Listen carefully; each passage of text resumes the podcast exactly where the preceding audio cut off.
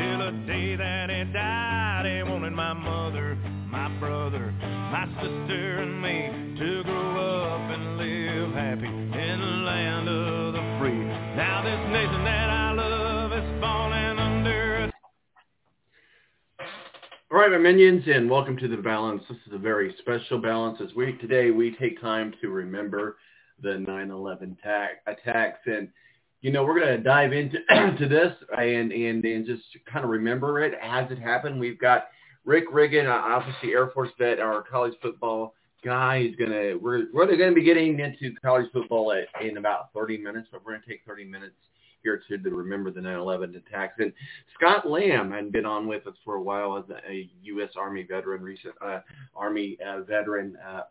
with us as well. And, you know, certainly 9/11 has a lot of different memories for a lot of different people. But at the end of the day, terrorist attack brought down American Flight 11, United Flights 175, American Flight 77, and United Flights 93. Attacking New York City at the Twin Towers, Washington, D.C. at the Pentagon, and because of some real heroes. Yes, unfortunately, another plane was lost and dropped, but because they were, the saying, let's roll, is now ingrained in our brain. So we go now to... we'll start with you, Scott. Good to have you back on. And tell us a little bit about your life, what was going on with 9/11, and really a series of things that maybe 9/11 had an impact on your life going forward. Hey, Don. Good morning. Glad to be back on the show. Good morning. Yeah, today. So I was in my second week of airborne school when it happened, and I remember we stopped training, and they pulled us all into the big parking lot and wheeled out one of those old tube-style TVs on a cart. Mm-hmm. Probably about an hour after everything happened, and we all, about 200 of us, gathered around and just watched the TV out there in that parking lot for the remainder of the day, really.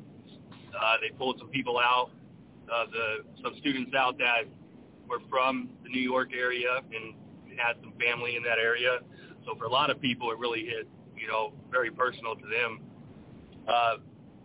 For me, my biggest part of it is the remembrance. I want to make sure that people do remember and that it's not a forgotten thing.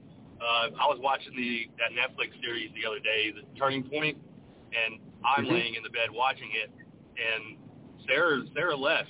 It's emotional for her, and she can't watch it. And for me, I can watch it over and over. Watch the act, and I can get so angry and just get a fire burning inside of me every time I watch it. And I will make sure that it will never be forgotten in my mind. That's a great story, and especially being a part of the military myself and been through the same training that you've been through. That's very intense training, and so for them to actually literally stop at well, in my military career, I never saw anything like that or heard of anything like that. It's amazing that they did that. Rick Riggin, you were actually in boot camp, I believe. You've told us in the past on 9/11. Tell us a little bit about your 9/11 story and the impact that it's made on your life. Yeah, so the day that happened, we literally met our squadron commander. I remember he was a major. I don't remember his name. And he was telling us about kind of what to expect during boot camp, really, because this your basic training, I should say. Military guys really say boot camp, but going through basic and tell us what to expect and all the motivation tactics and everybody uses, to get the most out of you, during basic training. So that was like that morning at 7:00 in the morning.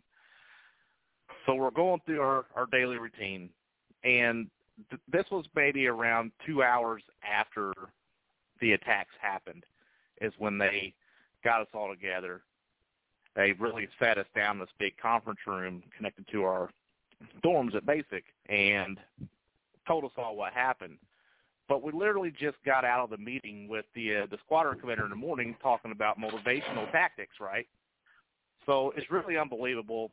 It hit home later that afternoon, I guess, when they were asking if anybody had family members that worked at the towers or the Pentagon. They get to call home because, of course, you're in basic. You don't get to call home, maybe once a week at the most, just to let everybody know you're okay, and that's about it. But had a guy in my flight, in the Air Force, or not platoons, they're called flights. I had an uncle that worked in the Twin Towers. He got to call home and check in on his uncle. And that's when it really hit home that it was a real thing. So, of course, that was your motivation for the rest of basic training, and that was pretty much my 4 years of service, supporting, going after al-Qaeda and starting jets to support the Iraq war. And we appreciate your service as well. Joining us now, at least from our other studio room, is our social media director, Melissa. Melissa, we appreciate you. You never get to – in fact, it's the first time you've ever been on with us, but she does a lot of behind-the-scenes work for us for social media and show prep and stuff. But, Melissa, tell us your 9/11 story. Well, I wasn't in the military, but I was working at the airport, Indianapolis International Airport at that point. I worked in the administration building for the company that ran the airport for the airport authority. And I remember I had the radio on, and I remember hearing that a commuter plane hit one of the towers. And I thought, what knucklehead is flying in New York's airspace, And then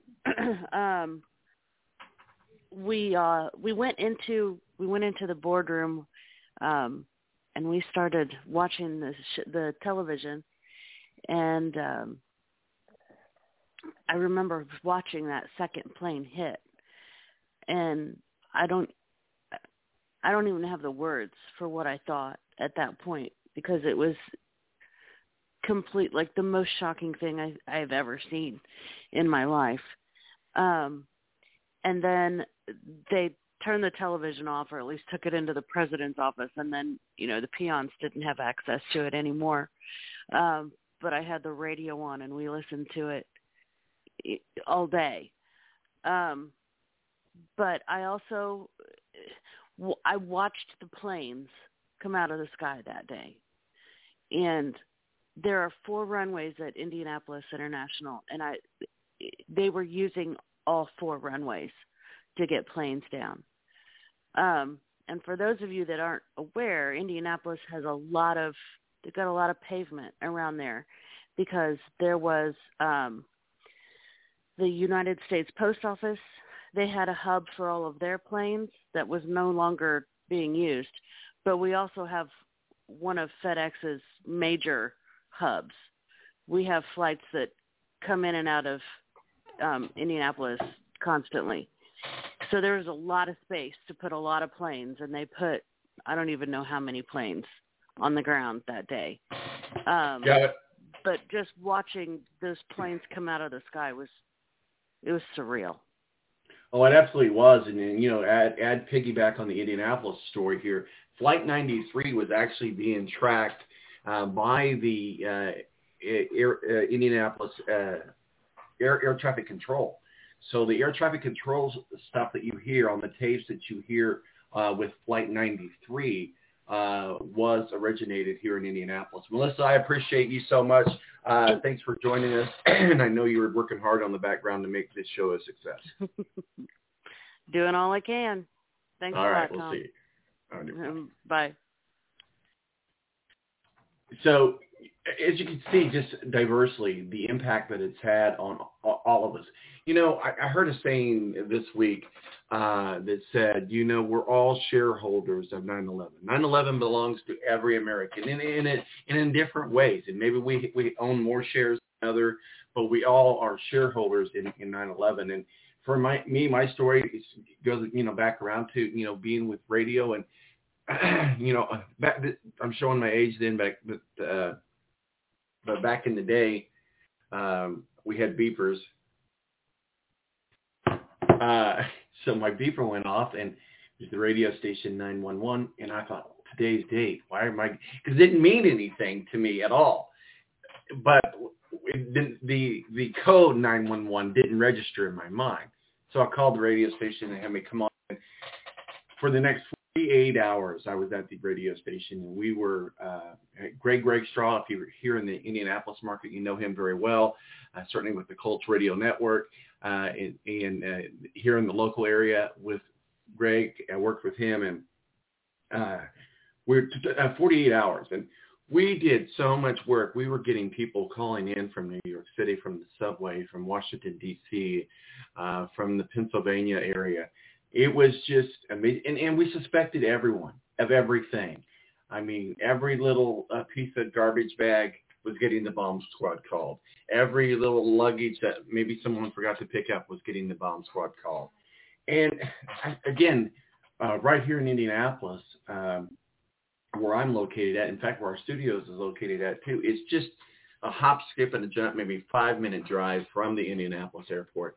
So you're constantly hearing planes go over. It was very surreal to not hear that at all. And then people just went into full-blown panic mode. You know, and what I really saw on 9/11 is we came together as a country.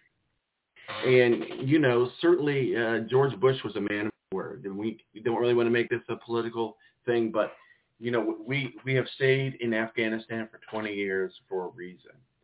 And so we want to stay together as a country to make sure that doesn't happen. And we rely on our future military people to make sure that doesn't happen. But, you know, so in the process of putting the show together, came up with some sound bites. So we'll go here for about 5 and a half minutes of this. So grab you some coffee, take a listen. It's pretty powerful stuff. I've just received word that a plane apparently has crashed into the tower. Relatively devastating happening this morning. It appears that there is more and more fire and smoke. Another plane has hit Tower 2. Horrific scene here. There's debris flying through the air. Directly in the middle of one of the World Trade Center towers. Well, it's an hour since the World Trade Center has been hit.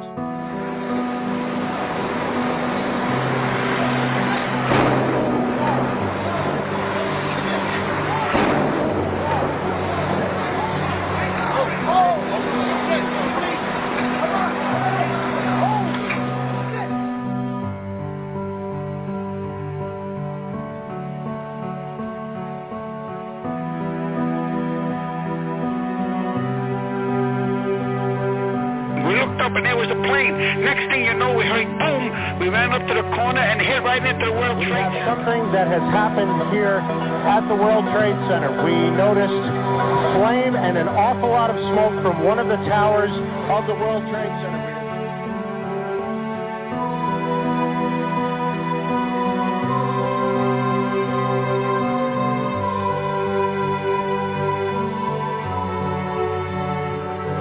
There has been some sort of explosion. We don't fully know the details. There is one report, as of yet unconfirmed, that a plane right now as to what is happening. You can see there are choppers. I believe that could be a police helicopter that is... Oh, wow. We just saw, my goodness. Another live picture right now. Oh, my goodness. What I believe was a plane that just hit another plane. It does not appear that there's any kind of an effort up there yet. Now, remember, oh, my God. That looks like a second plane. I did not see a plane go in. That just exploded. I just saw another plane coming in from the side.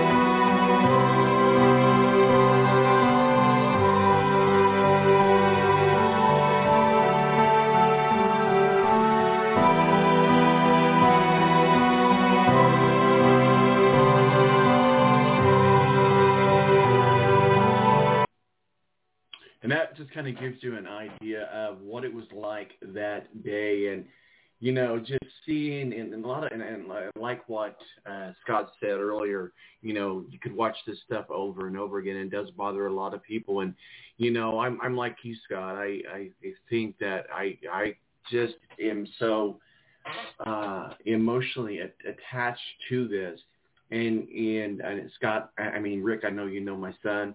Of course, Zach went on to go into the Marines later on, several years after that, the fact. But it encouraged a lot of young Americans to go serve. You were already in boot camp or basic training, Rick. But we'll start with you, Rick. What impact do you think that it had on the military recruitment efforts after 9/11? Well, I tell you what, like being in basic, we didn't get to watch the things happen as it unfolded like most of the country, like everybody in the country did. It was Sunday. So in Air Force Basic, I don't know, Scott can you know, talk about this with the Army, but they kind of, even if you're not religious, they kind of encourage you to go to church on Sundays, just it's to take an hour break, you know, an hour away from basic, really. So it was that Sunday after they played a slideshow with all the images, you know, the people jumping out, you know, they showed all these pictures and images at church, which for us was the saddest day for me, the saddest thing I've witnessed, I've watched. But you left that day, and here to answer your question, if that doesn't motivate you to serve, if that doesn't motivate you at all, you have no business representing our flag, because we came out of there pissed and ready to put our 2 cents in after just being in basic for 1 week. So that is how I guess they catered their recruiting efforts. I don't know for how long they did it for, but that was the primary recruiting is let's go get these guys. Let's go get these bad guys, you know. Me and Scott talked yesterday about President Bush a day or two after the attacks happened, that speech he had at Ground Zero. Oh, yeah. I feel like the best presidential speech I've ever heard. Say what you want about President Bush for the Iraq War, but that man stood tall during these terrorist attacks and going after Al Qaeda. You know, you're absolutely right, and I follow Ari Fleischer, the White House Communication Director, on Twitter. He's not doing it today for other obligations, but for every year that I can remember, he has tweeted his notes of what was going on that day at that time. And it gives you a lot more powerful impact. You can follow him on Twitter. Just go catch him on Twitter. You can go look at the past tweets. But he talks about what was going on that day with George Bush.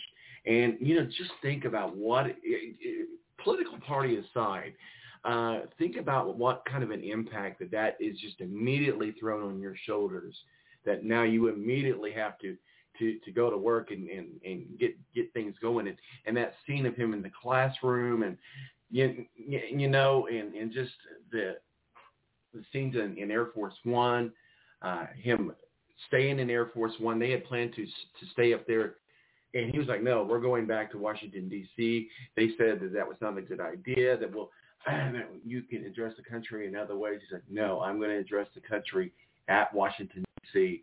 And he did exactly that. So, but Ari was his communications director, and just to hear the detail behind the scenes stuff that happened with George Bush. So, yeah, fantastic president. And in a lot of ways, because exactly what you said, Rick, he may go down in history as one of the greatest presidents. Again, political stuff aside, there's reasons that we can dislike every president.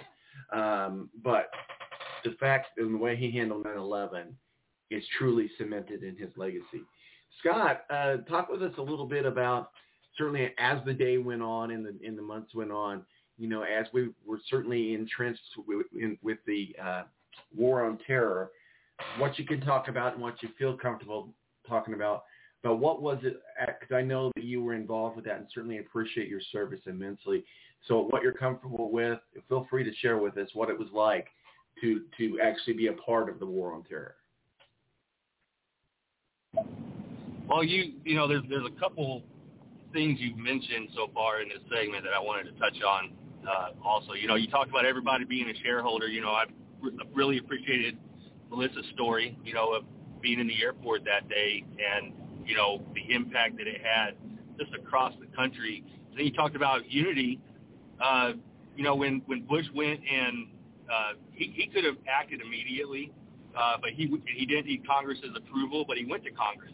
And I think it says a lot that every congressperson, except for Congresswoman Barbara Lee, had voted yes. Every senator voted yes to go to war. And Barbara Lee, you know, she had her no is definitely respected, because it was the orders that they were voting on were very broad, and she just wanted more specifics. But every person voted yes for that. And then you talked about recruitment. That has an all-volunteer military, you know, and it's been that way since the draft in Vietnam, that it became an all-volunteer force. you look at the people that started to join. You know, Pat Tillman left his NFL career to join because he felt that need to go and serve, and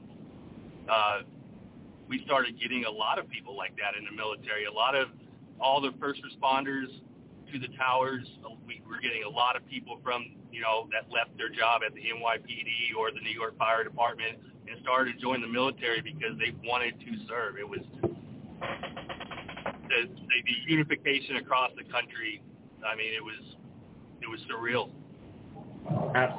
Absolutely. And, you know, I wish hopefully at some point we can get that unification back in our country. You know, there's something to be said. Maybe there is that we didn't in 9/11. It's hard to believe that I'm actually saying this, but we didn't have iPhones going constantly. We didn't have Twitter going constantly. I can just only imagine how much of a rift could have been created had that been around as we know it today. Guys, we are doing the balance. We're going to be going here in just a few minutes to our college football talk, our regular football talk. Make sure that you are, when you tweet out today and you tweet something out about 9/11, make sure you use the hashtag #NeverForget, and we'll be using that throughout the show today. Cincinnati Reds just recently tweeted, today we honor the lives, lost, and tragic events of this date 20 years ago. We continue to heal and pay tribute to the men and women who bravely serve our communities and our country. #NeverForget. That comes from the Cincinnati Reds.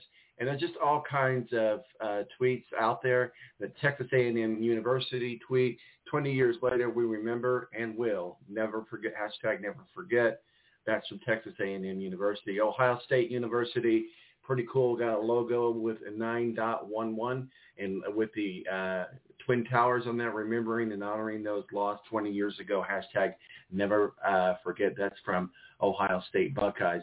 So we are going to be getting into some college football. Big game today, and we're going to preview that here in just a few minutes. In the Air Force and the Navy, really excited to do that. Guys, we're going to take a quick break, but why we do this, and we're just going to roll into the break and then back out into the college football talk. Adam Jividen is going to be joining us as well. So we're going to be breaking down college football week 2, and I do not want to talk about Indiana. That was an embarrassment to the least. And even as far as the jersey being misspelled. So we got a lot of fun stuff to talk about today. My name's Tom Marquis with El Presidente, but we talked about on the show last week about the Nebraska Cornhuskers, and I believe you guys probably have seen the video. So there is a lot of visual stuff, but just to kind of give you an idea, there's a former Navy SEAL carrying an American flag, wearing a Nebraska uniform, marching down the streets of a town, presuming Nebraska, and walking toward a band of people standing in front of him. And he comes to stop, and the band of people begin to move forward. There's obviously someone who had been hurt and lost a leg, and veterans and first responders. And we take time and we think about the veterans. Let's think about the first responders, and let's certainly think about the firefighters that lost their lives on 9/11 at the Twin Towers. And the people that actually survived it are the stuff that they're still dealing with today. So we're going to go ahead and play this Nebraska spot, and then we're going to roll into our college football talk right here on the Balance Radio Network.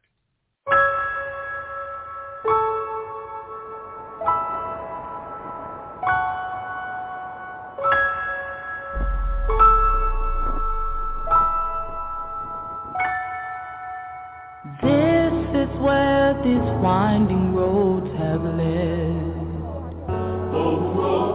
I can see a day of gold ahead. It can't be done, impossible, they've said, but I'll get there. I'll get there. I will rise.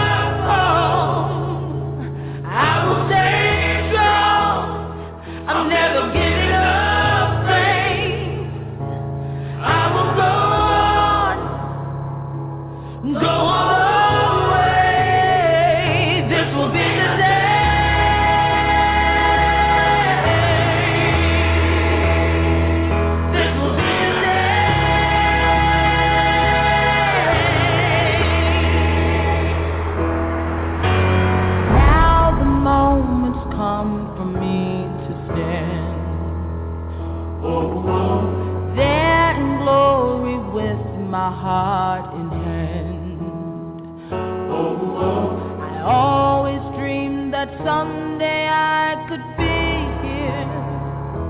I'm here now. I will wake up. I will not fall. I will stand up. I will not fall. I will stay strong. I'm never giving.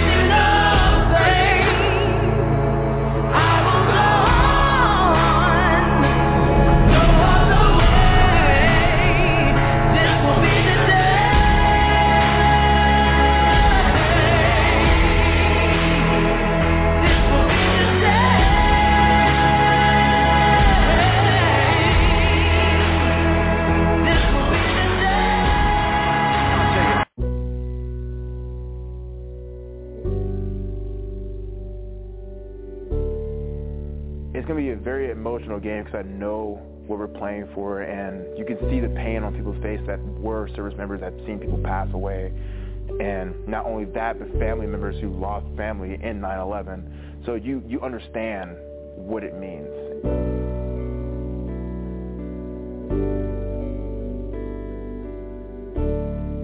The professionalism, the skill, and the depth of courage of our first responders, and the degree of difficulty that they have in their jobs, but the way they stepped right to the forefront 20 years ago, I mean, that's in your heart too.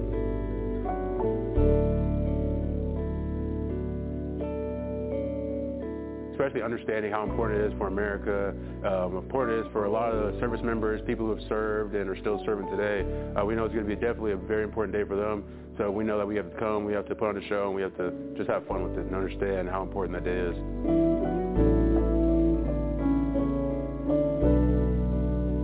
Just any time you play a game, a service academy game, is you have young men, young women at each one of the schools. They've made a commitment for our country, and the ideals of our country. All the good stuff that's the United States of America, that's what they've committed to.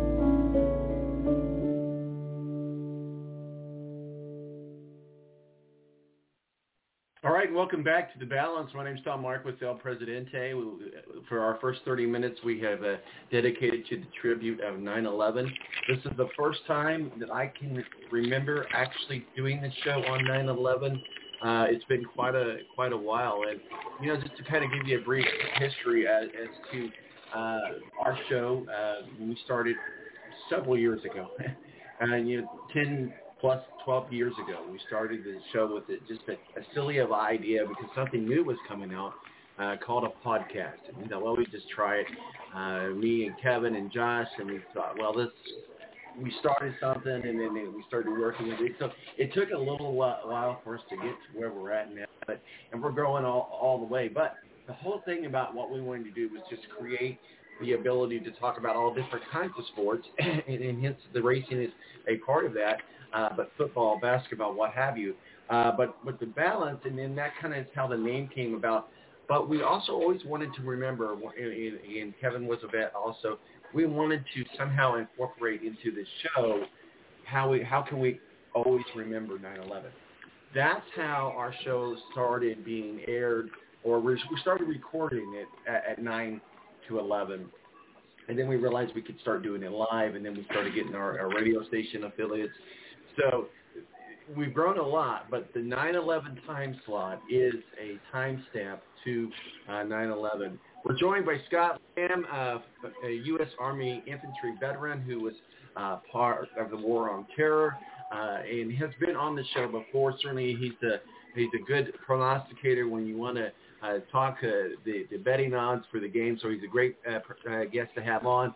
But he hasn't been on in a while, so we appreciate him taking some time to join us. Rick Riggin, our official college football prognosticator, Air Force vet, and was in boot camp basic training on 9/11.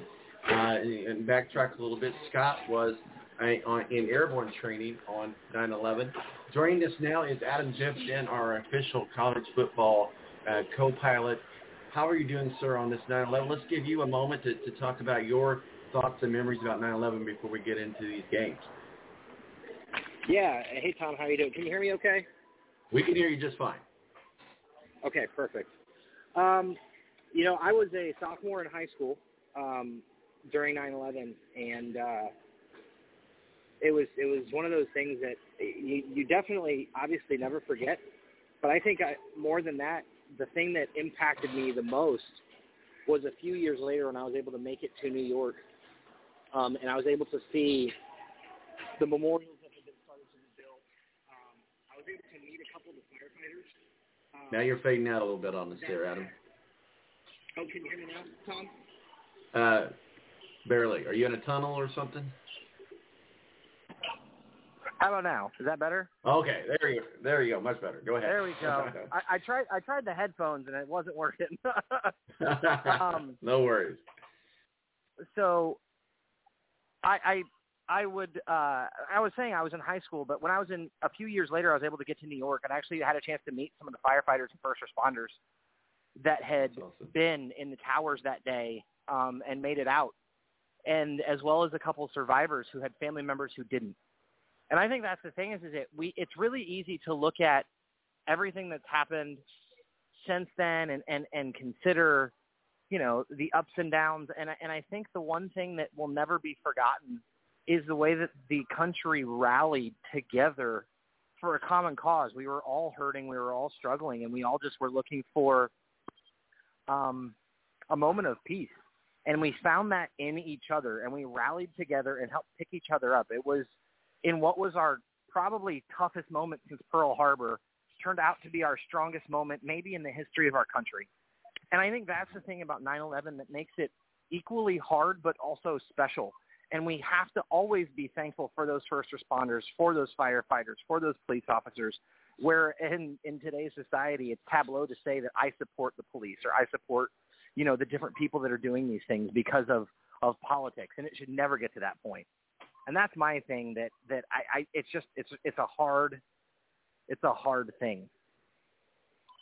I totally agree. Adam Jividen, a super Brownstown Buckeyes fan, love the tweet that the Buckeyes sent out. I know you're not on the Twitter universe, but it was a 9 and then 1 in the shape of the Twin Towers, and hashtag never forget from the Ohio State Buckeyes. You know, did you see that? Okay. So let's jump into today's game. The highlight of today's game may not be the game of the week per se, is what we'll typically talk about. But for today's purposes, it is the game of the week. It's a service academy. Obviously, Navy. It's not Army Navy, but it is Air Force Navy. And quite honestly, we're going to start with you, Rick, because you're Air Force guy. But service academies, 9/11. Great jerseys. Talk to us a little bit about this game. Give us a preview. But I'm going to go on the side that, hey, Air Force pulls off a win, a back-to-back win, and certainly that will put Navy down at 0-2, and that's never good for any team, but especially if you're a team like Navy. Go ahead, Rick. Yeah, they actually scheduled this game on purpose to play each other today, being 9/11, and the Air Force is going to wear the B-52 uniforms, which I think look pretty sweet. But Navy's wearing the Marine dress blues for their uniform, which also look incredible. So I don't know who's going to win the uniform battle. I do agree with you. I even put $5 on my Fighting Falcons today to cover that 6-point spread. So I'm going Air Force today. But one thing you will not see at this game is anybody taking a knee.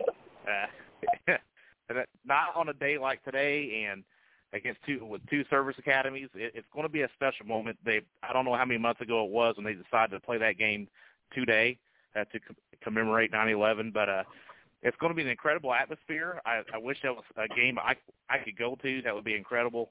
But I am going with my Fighting Falcons today. There you go. And, you know, you're absolutely right. We could get into another discussion about the knee and how the NFL just totally butchered playing two national anthems, but we're not going to go there today. Scott Lamb is with us as well. Again, Army infantry veteran, War on Terror, but also a college football expert. I mean, the guy, if you want some, when it comes to the betting odds and how to play win the DraftKings, He's a retired millionaire because of it. No, I'm just kidding. But you are on your way to go play golf. So the Army-Navy game, Scott, what are your thoughts? I mean, not Army-Navy. We can talk about that another time. Air Force-Navy, what are your thoughts? I'm more excited about those uniforms. Hey, can you hear me? Yeah, we can hear you. Oh, yeah, I'm really excited. Rick said he didn't know who was going to win the uniform battle, but I really liking those Marine dress blues of Navy, and I'm going to pick Navy to cover that 6 points. But Air Force, I got Air Force to win, but I don't think it's going to be more than that. Adam, what are your thoughts about Air Force and Navy? You know, I don't have a dog in the fight. I was not. Actually, I was going to go to one of the service academies, but I couldn't pass the physical because I had ongoing back and feet problems. But I have family members that have served in all branches.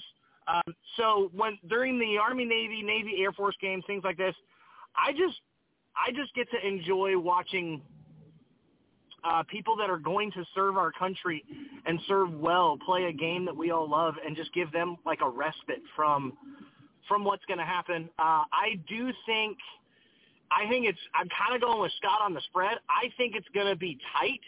I think it'll probably be one of those things where I could see it land exactly at a 6-point win for Air Force, but I think Air Force is one of those like teams that no one's going to want to play late in the season because they're disciplined, and it kind of rotates. Like every year, which service academy has the really good program, and this year Air Force is really solid. No, I do agree with you. I think Air Force has got a great opportunity to show themselves this year, so hopefully that happens. Guys, let's get into this. Let's dive into it. We're back to normal, the balance, college football, Adam, Rick, and Scott's joining us as well. Oh, my gosh, last week was an embarrassment for Indiana, so we'll just bypass that. But let's start with you, Rick Riggin, Notre Dame. Woo! Got a win anyway. I have to admit, though, I know where it was going, and it's been blown out of proportion. But I literally was watching the postgame there with Coach Kelly, and he thought, you know, we didn't execute well, and then she asked a question. He goes, I think our entire team needs to be executed. I texted you, Rick. I was like, wait, what did he just say? But I know as a Notre Dame fan, you weren't happy with that win because that's about as ugly gets. It was beat up with an ugly stick against Florida State. It shows us a couple things, and I think it really exposes Notre Dame, but I'm going to let you, Rick, give us the analysis of that Notre Dame-Florida State game, then I want your thoughts on Toledo. I don't think we've got a lot to worry about. Certainly Notre Dame on the road to Toledo, but if I'm Toledo, I'm going to see some spots that maybe that Notre Dame needs to fix this week. Go ahead. Yeah, an 18-point lead in the second half, and then the defense collapsed, and I don't have an explanation for it other than we were really aggressive all first half. Halfway through the second quarter, really, we had Florida State's like minus 9 yards on offense or something like that.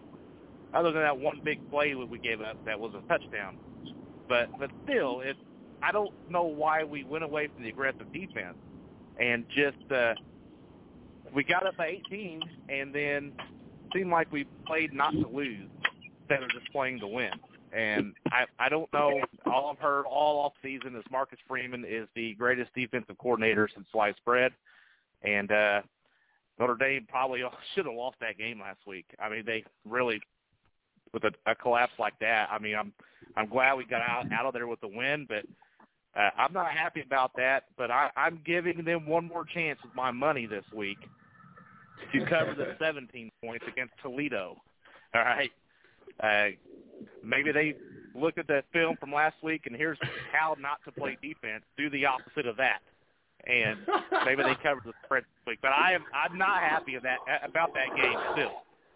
Yeah, I know it was a tough win. You think about tough losses, but that was a tough win. Scott, is Rick throwing away his money to cover that 17-point spread? I would stay away from it. You look at last week's game against Florida State, and, I mean, Notre Dame went on the road to a very hostile environment, and Florida State isn't as bad as they have been the last 3 years. They made some good halftime adjustments, and Notre Dame got a good road win against a Power 5 team. I do expect them to beat Toledo, by 2 touchdowns, but I'd stay away from the spread. Adam, we already talked about Ohio State, Minnesota last week, so we'll go on to a huge game, probably one of the biggest games on the schedule today. Ohio State is on the road against number 12, Oregon. You guys are still ranked at number 3, but I can guarantee you one thing: Oregon is ranked much much. They should be ranked much higher, I guess is what I'm trying to say. Oregon should be. Ohio State, Oregon, it is your turn, Adam. Tell us what's going to happen. Yeah, I mean, should Oregon be ranked much higher? I mean, they've struggled really hard against Fresno State. I think, especially knowing that Oregon has... Yeah, that's a valid point. I remember us talking about that. Go ahead. Knowing that Oregon, they have some issues with health. Their best player, potential number 1 overall pick, Kayvon Thibodeau, had to leave last game in a walking boot, and they said that all week he was day-to-day. They were going to evaluate it, but they did say it was a high ankle sprain. I don't know how a defensive end on a high ankle sprain on his push-off leg is going to be able to do anything against Nicholas Pettit-Frere, who is – skyrocketing up draft boards to the point that Matt Miller has him as the number 1 offensive tackle in college football now, and says that if he performs well against Kayvon Thibodeau, he could be a top 10 pick in his own right. So I don't see this turning out well. The horseshoe is gonna be rocking today. C.J. Stroud again. Last week we talked about it. Night game on a Thursday in the rain, against a very seasoned opponent, and they still won by 14 with the least amount of snaps played last week by any offense in all of college football because they had so many quick hit touch in the second half. I just look at this game. I think Ohio State is going to be juiced, and we're going to bring the heat today. So I'm personally thinking, I know it's a 14-point spread, I think Ohio State wins somewhere to the tune of like 45-20. Because I also look across the aisle at Oregon's quarterback, Anthony Brown, and dude struggled moving the ball against Fresno State. Have fun. I mean, that's it. Well, that's a lot of juice to cover, though. Scott, what are your thoughts, Adam, and his thoughts on the Ohio State-Oregon game? And maybe you agree with him. Is Oregon ranked too high? In my opinion, I thought that maybe they should be in the top 10. But there is some validation there in the game they played against Fresno State. So go ahead, Scott. Well, I saw this spread this morning on DraftKings. It was 14.5, and I got dollar signs in my eyes. So 14 would be the number. At 14.5, I'm taking Oregon to cover that. No problem. All right, Rick. It's just because it's something to talk about. Last week's game against Iowa was a total embarrassment with Indiana. And then you had the misspelled jersey. I think they've got to immediately replace that quarterback situation there in Indiana and address that. That's just me overreacting because I'm an Indiana fan. But let's face it, Indiana did nothing but throw up last week. They got Idaho this week at home. Maybe there's some redemption there, but they're certainly out of the top 25, which is Indiana hadn't been there in a while. So to be booted out of that in week one and have that kind of a game in Iowa, I mean, it's just, makes you want to do the Game of Thrones shame, shame, shame. Rick, right. Let's talk about IU. I'm still just as shocked as you because that game was on during the afternoon time slot here, and several other games going on at the same time. I was watching that, flipping back and forth. I think you might have been doing the same thing we were talking about. Yeah. I can't explain that loss because I know Iowa is not that good. They're not world beaters. Yeah, they might be disciplined because that's just how Iowa is every year. But to handle Indiana the way they did, it's tricky into picking them to win today against Iowa State and lay a bit of money on that. So we'll see. Maybe it's just a weak week, a bad matchup for IU last week, but definitely something's got to do a 180 in that program because that is not a Tom Allen football team I watched last week. I don't think it was anybody's team that we watched last week. Adam, I know you're an Ohio State guy, so we'll let that fly with you guys. Let's go ahead and get some of these games to watch, and we'll get Scott's influence on if you want to play the DraftKings game or whatever. Let's talk about Pittsburgh at Tennessee. You can call it the Johnny Majors Bowl if you want, but I don't know why. Did they start like at 9:00 today? Is that game literally going on right now? But I think that the Panthers are going to be sneaky tough against Tennessee. Adam, what are your thoughts? Yeah, I mean, Tennessee is – I feel like every year people are like, this is the year that Tennessee is back. And then every year they're not. Their quarterback is Joe Milton, who was at that team – he was with that team up north last year. And frankly, I would love to see Joe Milton. Yeah. I'd love to see Joe Milton, ball out for Tennessee just to laugh at Harbaugh. I don't know. That's just my thing. But, Pitt's always one of those teams that, they have a game or two that they just, will curb stomp people. And it just kind of comes out of nowhere. I don't know if that's this week. But I just – until Tennessee actually puts together – a season of competency, I just don't know how you can ever pick and or get excited about them. Because, they haven't been, legitimate since around Peyton Manning. It's been forever. Hey, you guys want to hear I'm a bonehead idiot move I just made. So I do everything from home these days, and so I work from home. And my company that I work for is based out in San Francisco. So everything that I use, and sometimes is West Coast oriented. So it was pulling up the time for Pittsburgh, Tennessee at 9 a.m. Pacific time. Are they literally going right now? So that's my bonehead. I don't know, but I'll get ready to turn on my guide on my TV and check it out. I'm like... So that would be why what's going on is because I work on West Coast time, so everything is set for West Coast. So it is what it is. It's my freebie, if you will. But Melissa's always going to ride with Tennessee and her volunteers. So we'll see what how if we got some juju going there as well. So, but Scott, what are your thoughts as far as the cover and everything on – I don't know what the spread on this game, but Pitt at Tennessee. Yeah, I haven't looked it up, and it'd be another one I'd stay away from. If I had to pick, though, I'm going to pick Tennessee to win by about 4 points, something like 24-20. And that's about all I got on that one.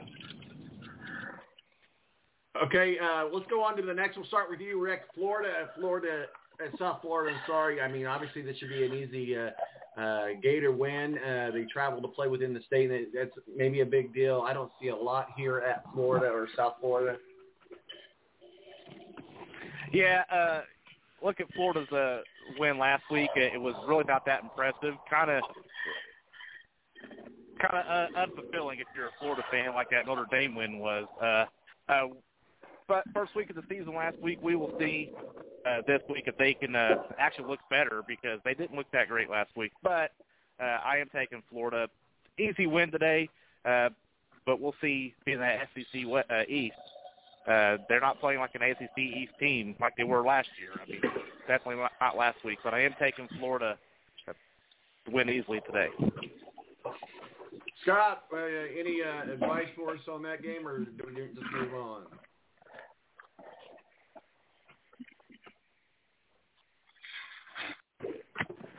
Maybe we don't have Scott. Scott, are you with us? All right, well, let's just go on down. We'll start with you, Adam. Texas A&M is at Colorado. The Pac-12 with the best chance of with a huge win isn't Oregon, it's Colorado. What are your thoughts? Yeah, Colorado a few years ago you know, they were in the Pac-12 championship. They're a really up and down team. Texas A&M, they're building a good program. I just don't know who plays quarterback for them. They've kind of had like they didn't have a really strong quarterback commitment coming out of the spring, but they've got really good pieces up and down the rest of the roster. I think that's one of those games that a gritty Colorado team, if they can get a couple turnovers, could make that a tighter game. But I think I'm looking at A&M winning by double digits, probably like low double digits, like a 13, you know, touchdown and a couple field goals. Scott, are you still with us, buddy? Hey, Kyle, I don't know if you can hear me. My signal's in and out. I'm going to have to drop off. If you can hear me, I appreciate you having me on the show today, and I'll try to listen to it going forward.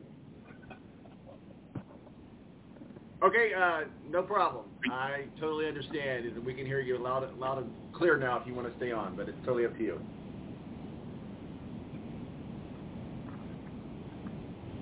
Okay, I guess he's gone. He's gone.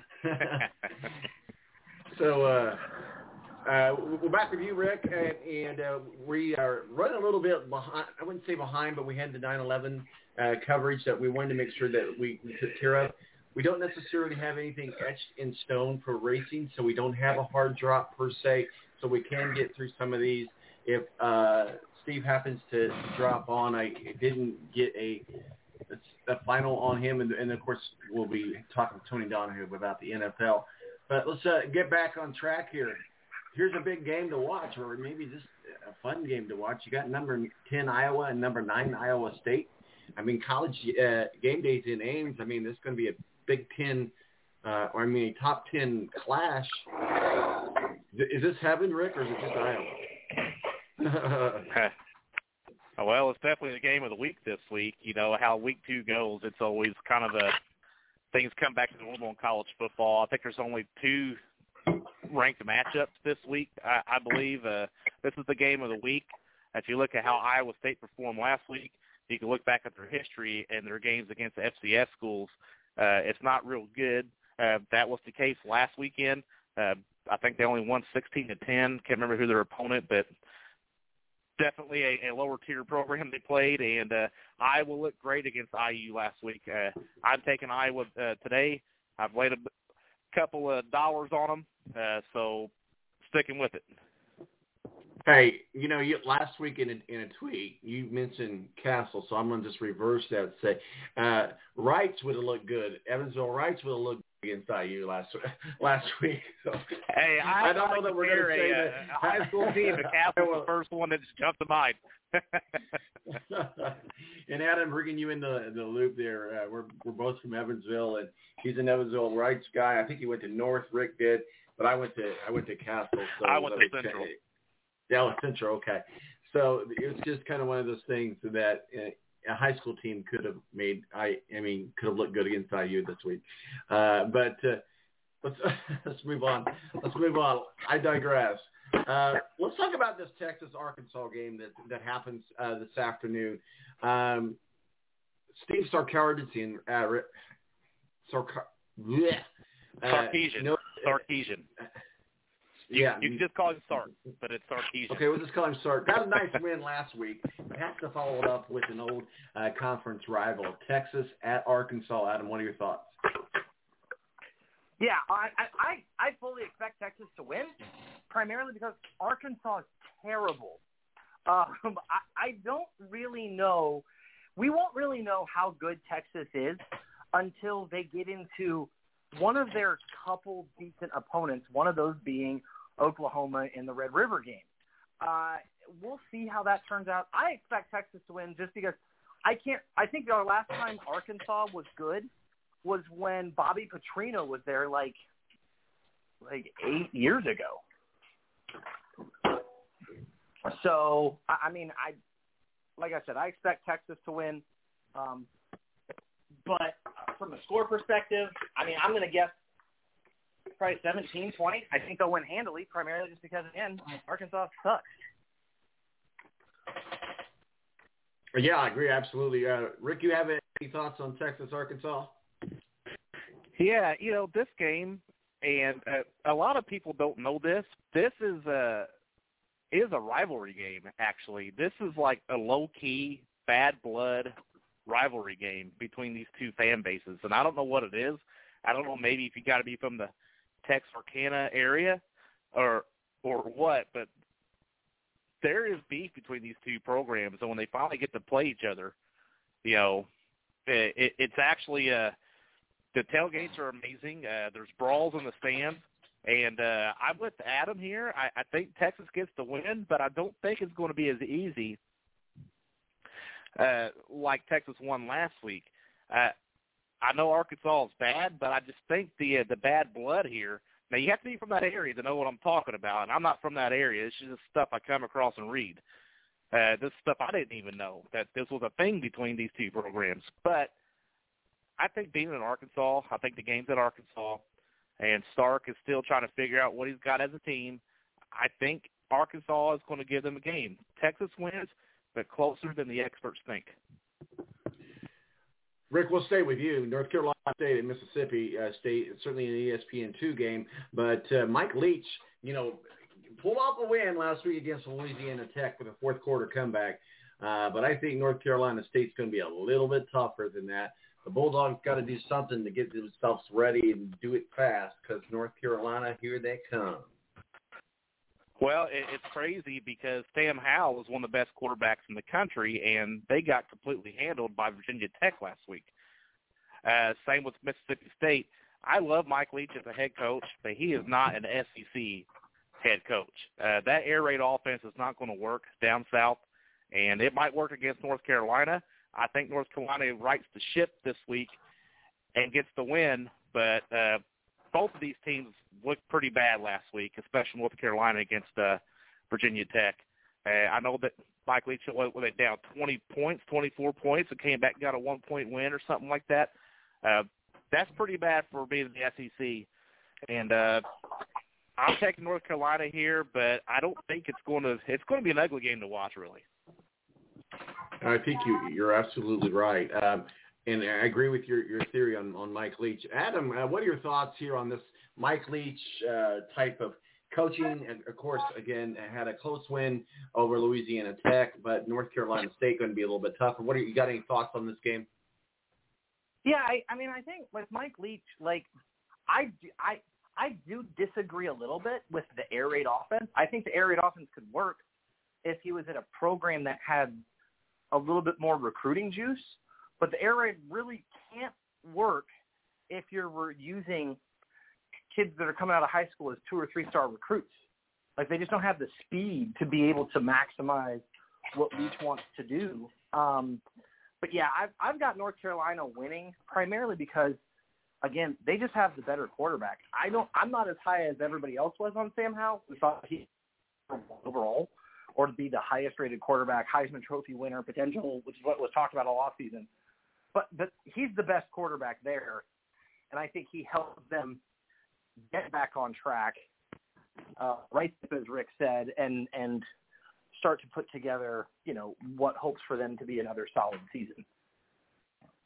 You're listening to The Balance on 9/11, and we took the first 30 minutes to talk about and remember 9/11. And we encourage you to take some time today to remember those that we have lost forever, both from the military and first responders and, you know, innocent people that were killed on this day 20 years ago. And we're now back into our normal schedule with college football. We're going to go ahead and just continue to move forward if you guys are okay with this. And just continue our college football talk. It looks like we're not going to be having our racing segment, but we'll go ahead and finish up some of these college football talks. And if you guys need to go, that's fine. Just let me know. But let's go ahead with you, Adam. We'll stay with you. You know, the first Southeastern Conference game of the year will feature an improved Kentucky offense. Of course, I'm referring about Missouri at Kentucky, 4 o'clock over on the SEC network. If you can get that, I can get it. But I've heard a lot of people can't get that network, which is kind of surprising to me as big as the SEC is. But, Adam, what are your thoughts, Missouri at Kentucky? Yeah, I think Kentucky wins. I think Kentucky is you know, under Mike Stoops, they've been slowly kind of building themselves into like a decent mid-level conference team that may every once in a while jump up and, you know, bite one of the big boys.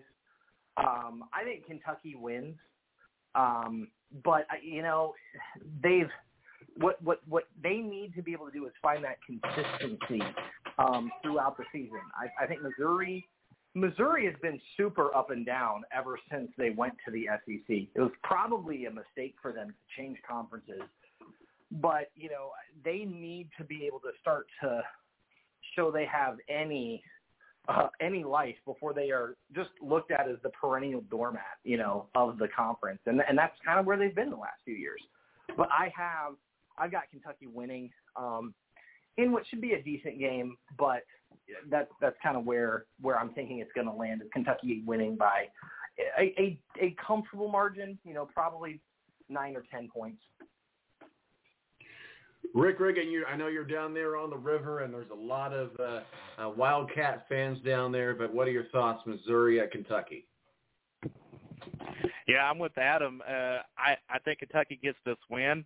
I love Mike Stoops at Kentucky. I think he's turned them into a 7- and 8-win a season program, which is great for how you can recruit and get players into Kentucky, you know, against the other top teams in the SEC. I think they're pesky. I think they're tough.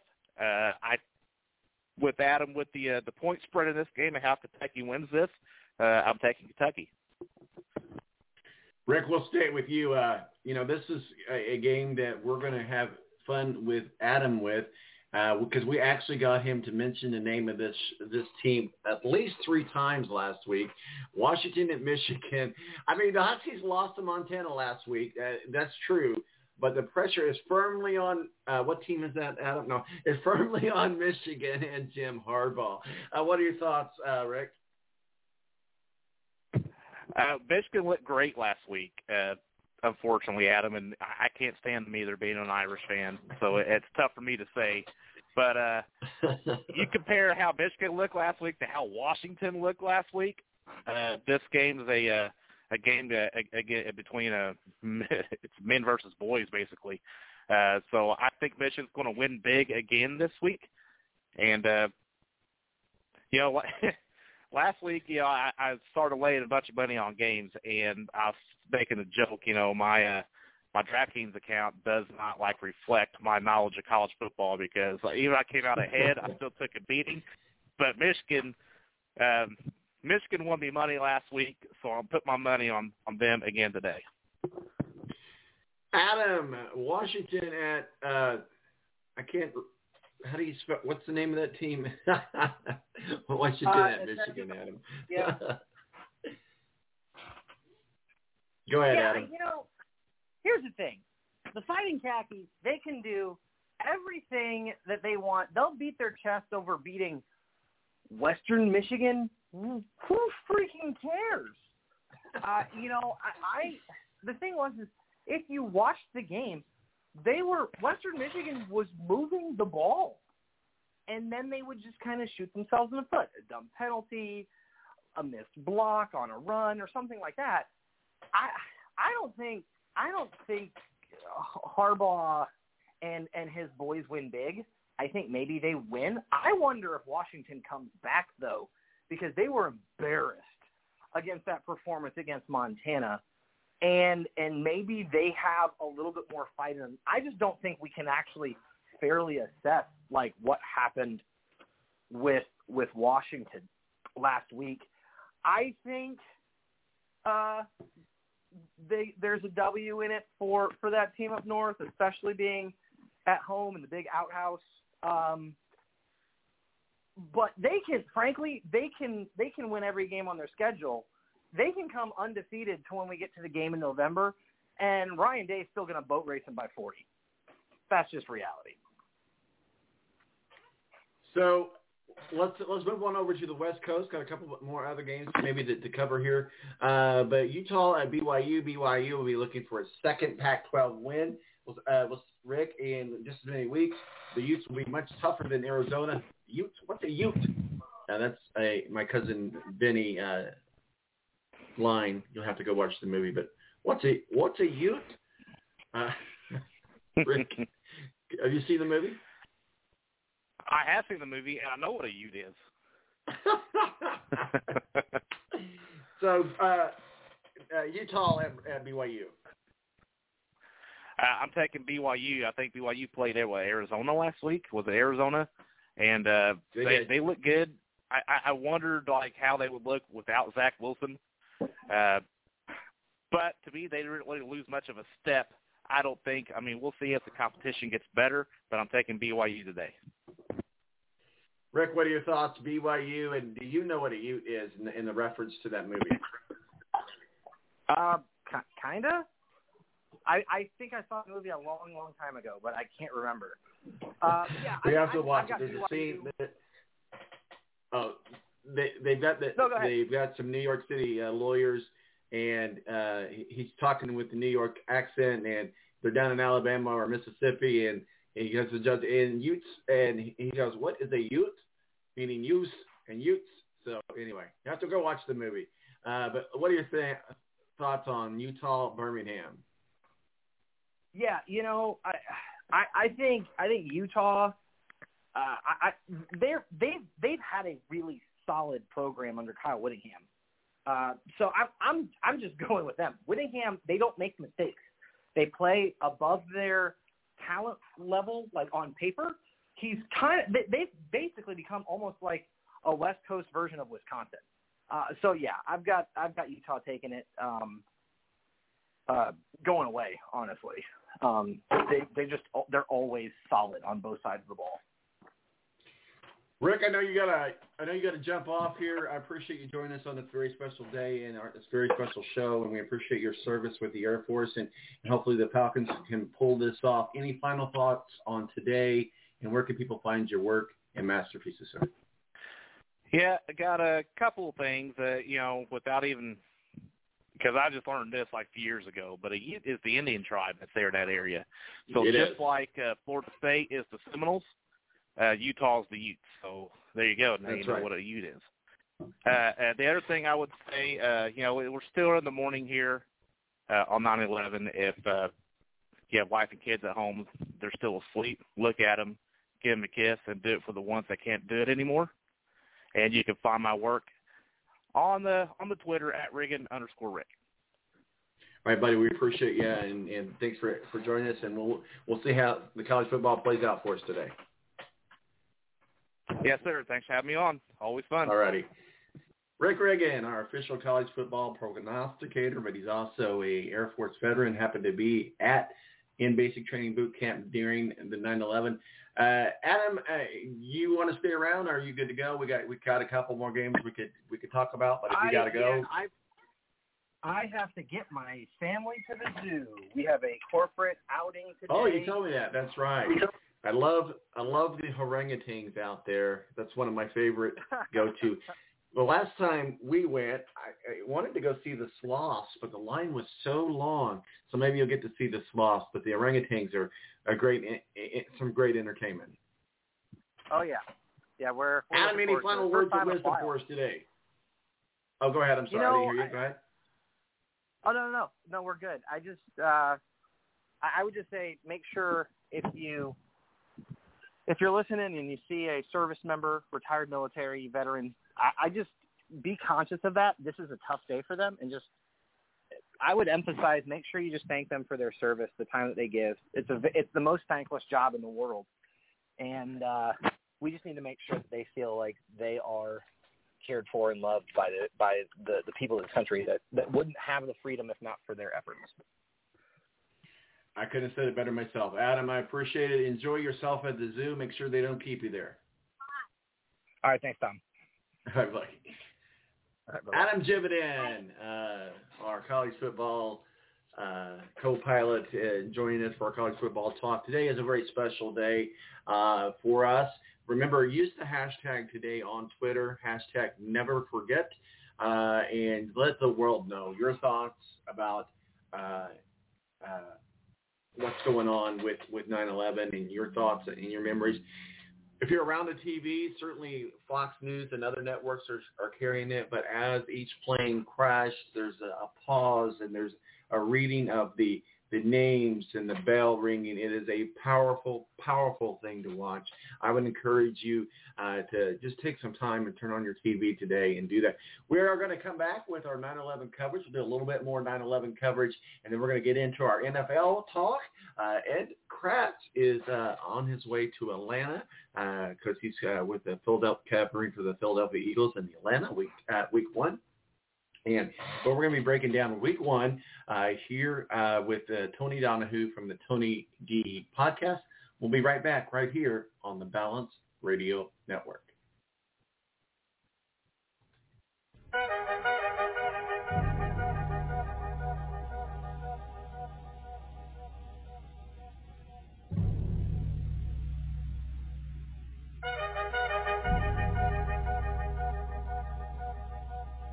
There was a lawyer once, his name was Francis Scott Key.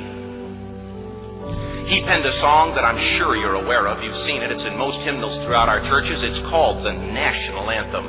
It is our song as an American. We go, however, to a ball game. We stand in our church services and we sing the words of that song, and they float over our minds and our lips, and we don't even realize what we're singing. Most of us have memorized it as a child, but we've never really thought about what it means. Let me tell you a story. Francis Scott Key was a lawyer in Baltimore. The colonies were engaged in vicious conflict with the mother country, Britain. Because of this conflict and the protractedness of it, they had accumulated prisoners on both sides. The American colonies had prisoners and the British had prisoners. And the American government initiated a move. They went to the British and they said, "Let us negotiate for the release of these prisoners." They said, "We want to send a man out to discuss this with you." They were holding the American prisoners in boats about 1,000 yards offshore. And they said, "We want to send a man by the name of Francis Scott Key. He will come out and negotiate to see if we can make a mutual exchange." On the appointed day, in a rowboat, he went out to this boat and he negotiated with the British officials. And they reached a conclusion that men could be exchanged on a one-for-one basis. Francis Scott Key, jubilant with the fact that he'd been successful, went down below in the boats, and what he found was a cargo hold full of humanity, men. And he said, "Men, I've got news for you tonight. You're free." He said, "Tonight I have negotiated successfully your return to the colonies." He said, "You'll be taken out of this boat, out of this filth, out of your chains." As he went back up on board to arrange for their passage to the shore, the admiral came and he said, "We have a slight problem." He said, "We will still honor our commitment to release these men, but it'll be merely academic after tonight. It won't matter." And Francis Scott Key said, "What do you mean?" He said, "Well, Mr. Key," he said, "tonight we have laid an ultimatum upon the colonies. Your people will either capitulate and lay down the colors of that flag that you think so much of, or you see that fort right over there, Fort Henry? He said, we're going to remove it from the face of the earth." He said, "How are you going to do that?" He said, "If you will, scan the horizon of the sea." And as he looked, he could see hundreds of little dots. And he said, "That's the entire British war fleet." He said, "All of the gunpowder, all of the armament is being called upon to demolish that fort. It will be here within striking distance in a matter of about 2.5 hours. He said, "The war is over. These men would be free anyway." He said, "You can't shell that fort." He said, that's a large fort." He said, "It's full of women and children." He says, "It's predominantly not a military fort." He said, "Don't worry about it." They said, "We've left them a way out." And he said, "What's that?" He said, "Do you see that flag way up on the rampart?" He said, "We have told them that if they will lower that flag, the shelling will stop immediately. And we'll know that they've surrendered, and you'll now be under British rule." Francis Scott Key went down below and told the men what was about to happen. And they said, "How many ships?" He said, "Hundreds." The ships got closer. Francis Scott Key went back up on top and he said, "Men, I'll shout down to you what's going on as we watch." as twilight began to fall and as the haze hung over the ocean as it does at sunset. Suddenly, the British war fleet unleashed. He says the sound was deafening. There were so many guns that there were no reliefs. He said it was absolutely impossible to talk or hear. He said suddenly the sky, although dark, was suddenly lit. And he says from down below, all he could hear the men, the prisoners, saying was, "Tell us where the flag is. What have they done with the flag? Is the flag still flying over the rampart? Tell us." 1 hour, 2 hours, 3 hours into the shelling.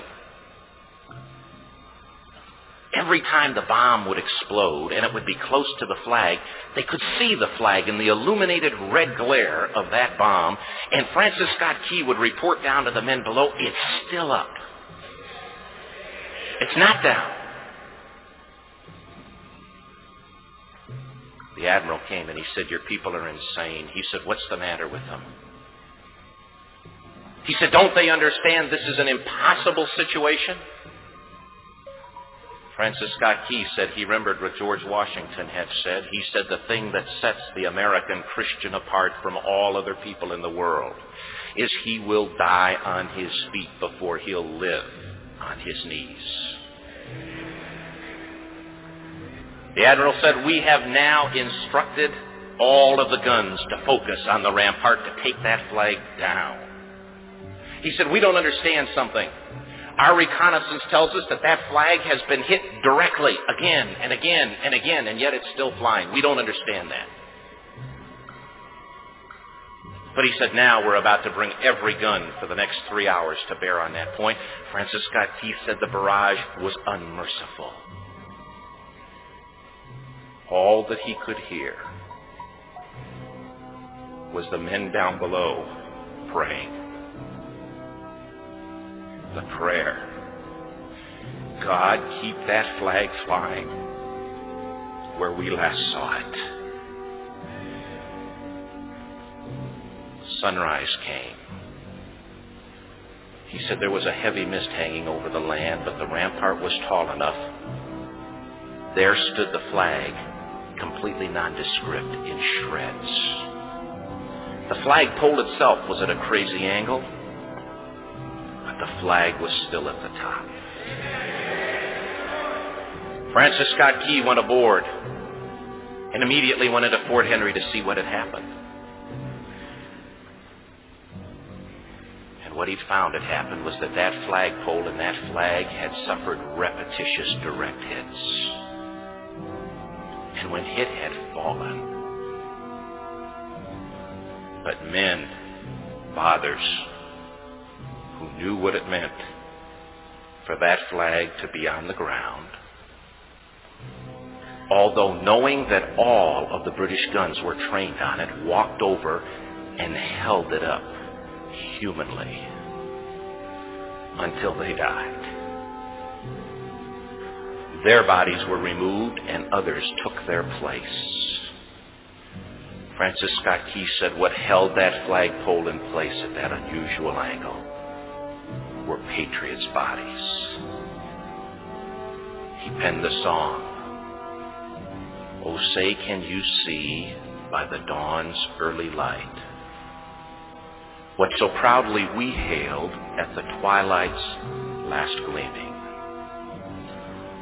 O'er the rocket's red glare, the bombs bursting in air gave proof through the night that the flag was still there. Oh, say, does that star-spangled banner yet fly and wave o'er the land of the free and the home of the brave?" The debt was demanded. The price, it was paid. Oh, say, can you see by the dawn's early light what so proudly we hailed at the twilight last gleaming, whose broad stripes and bright stars through the perilous fight, o'er the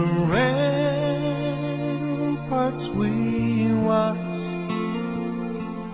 were so gallantly streaming, and the rockets required, the bombs bursting in air, gave food through the night.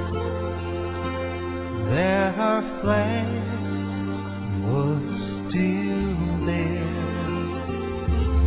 Oh, say does that star-spangled banner yet wave o'er the land of the free and the home of the brave? Oh, say does that star-spangled banner yet wave o'er the land of the free and the home of the brave?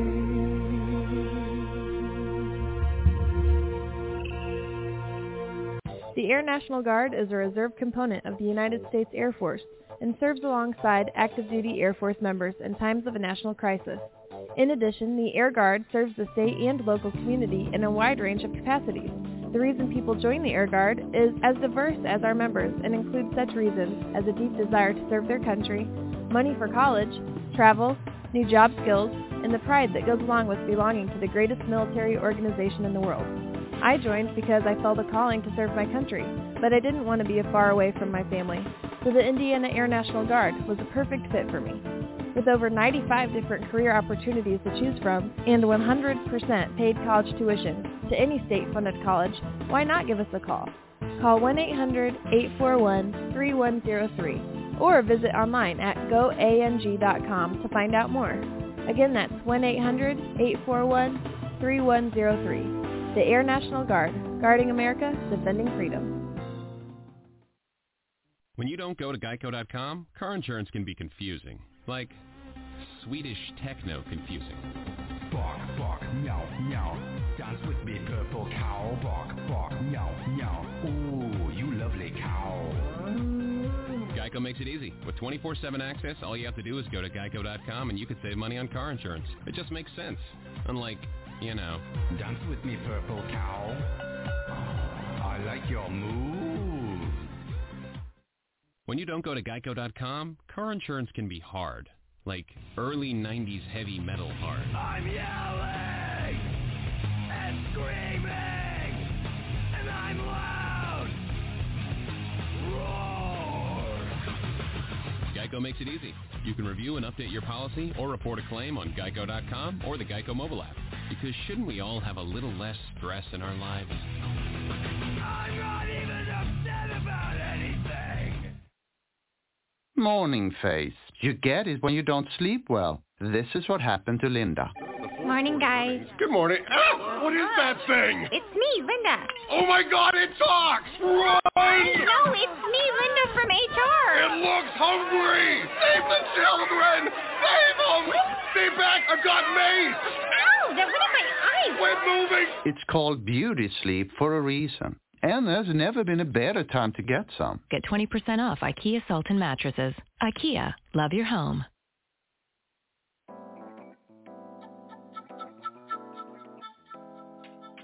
Oh, hi. Seen on the board, do you guys have Black Rifle coffee here? No, I'm sorry. We only carry good small batch coffee here. No. Well, it is great small batch coffee. Well, that really can't be unless it's fresh roasted. So, you know. Well, it is fresh roasted.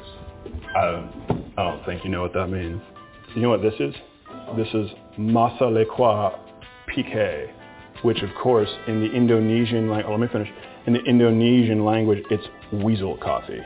You just made that up. No, it's been passed through their digestive tract. That's disgusting. And then it's nature's wet processing. Yeah, but is it good? I mean, it's all right.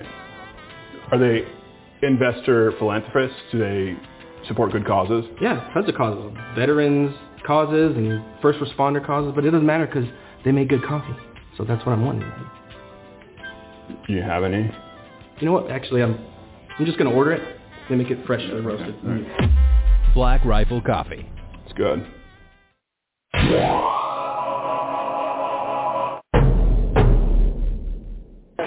You know, back then I was a little baby. Sweet and greasy. Gotta love bread. I know. You know, there's sandwich bread over there next to the coffee. I eat bread in the bathtub. Hey, that's gross to me. There's a lot I've been feeling lately. Why is there a hearse at my house? Night screams. The new fun of the kids. Billy, Billy, my Billy, Billy, where are you, Billy? So I need to talk to you regarding money. I stomped on all the fun chunks. My grief has a scent, like suffering. A rusty navel? How'd it get rusty? Look at this bug. It's an honor to meet you, my lord.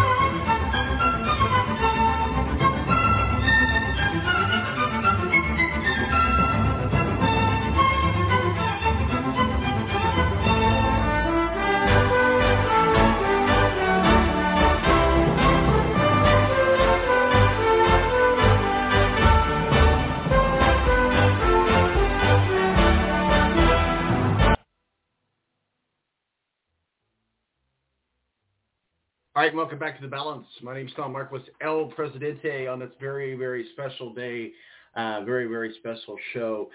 First 30 minutes, we spent time just thinking back over the last 20 years. We had Scott Lamb, infantry, U.S. Army infantry, and was in the War on Terror. Was in airborne training on the day of 9/11. We had Rick Riggin, which is our normal college football prognosticator, and helping us out with college football, join us as well, as he was in the Air Force basic boot camp training on the day one on 9/11. And you know, I'm a veteran myself. I was in the Army myself, and was on many different training things, and never.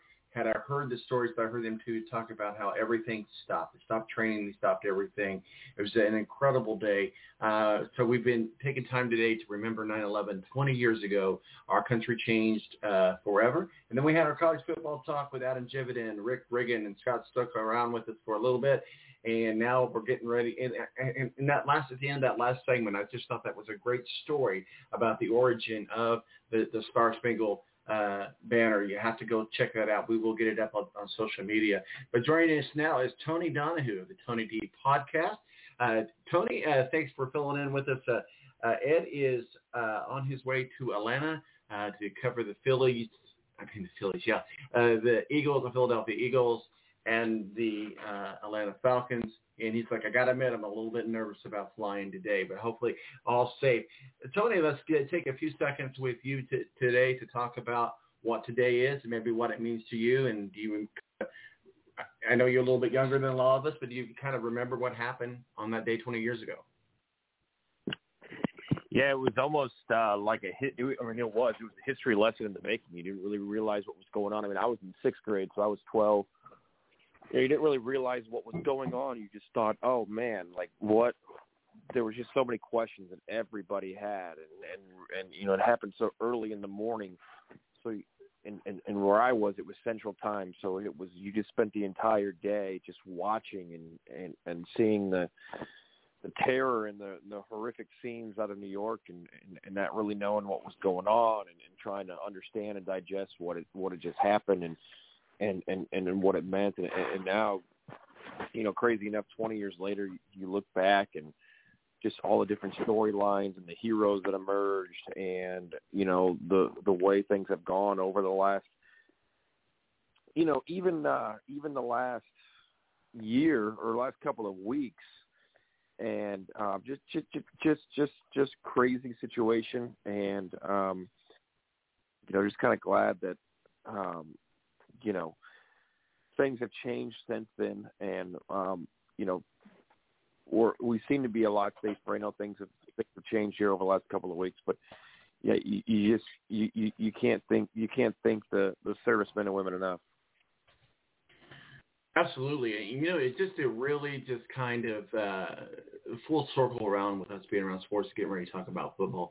If you remember, it was just a total dead silence. And then I believe it was the Giants and the Jets, you might correct me on this, that played that first game after the 9/11 attacks, and just how surreal that was. And just, you know, just across the world, and we heard Melissa, our social media director, talk about how she worked at the airport at the time on 9/11, and just how surreal it was how they were using all the run rates just to bring planes in. And, you know, Flight 93 was the plane that crashed in Pennsylvania, and the term that we know, let's roll. Obviously, some true heroes on board that plane, overtook the cockpit. Certainly, everybody lost their lives, but probably prevented thousands more from dying. That plane was actually being tracked from here in Indianapolis, so it was good to kind of hear her story and that sort of thing. So, you know, take time today, guys, you know, and you know, think a veteran, think a first responder, you know, just remember how fortunate we are to be Americans, because we are truly in the greatest country of all time. That said, we go into week one of the NFL. Let's recap. What a game on Thursday night, Tony, and especially if you're a fantasy football guy, but fantasy football idiot like me. I thought, okay, on one of my leagues, I had Dak Prescott as my starting quarterback, and I thought, well, I'm just going to go ahead and play Jalen Hurts on that, and I got to have Jalen in a couple ones actually. And so I set him. I set Gronk. How stupid of me was on that. But also Tom Brady comes off with a win. He still gets credit for a win, but I think the win actually, even if it's not on the scoreboard, goes to the Dallas Cowboys on Thursday. Yeah, I thought Dak Prescott played really well. There's so many questions about him coming in. You know, he was injured in the off season. Is he the guy that can play and keep the Cowboys relevant here over the next couple of years? And to go on national TV, first game of the year, Tampa Bay's rocking. They get their Super Bowl rings, playing against the greatest quarterback of all time. Played really well, but some of the throws that Tom Brady made just continues to prove that he is the greatest of all time. I mean, he was making throws that were just incredible. I mean, over the back shoulder of the defender, right into the hands of his receiver. Gronk gets 2 touchdowns. Godwin had a big day. Antonio Brown even had a lot of yardage. Just Tom, even though it was a 31-29 game, and I was a little bit upset with the fact that, you know, I thought Tom was going to score late. I mean, they had the ball inside the 30-yard line, and he kind of threw 3 straight passes out of bounds. I wanted to see him score again. You know, you don't want to rely on your field goal kicker to hit a 40-yard field goal to win it when you can just put it in the end zone to win it as well. So.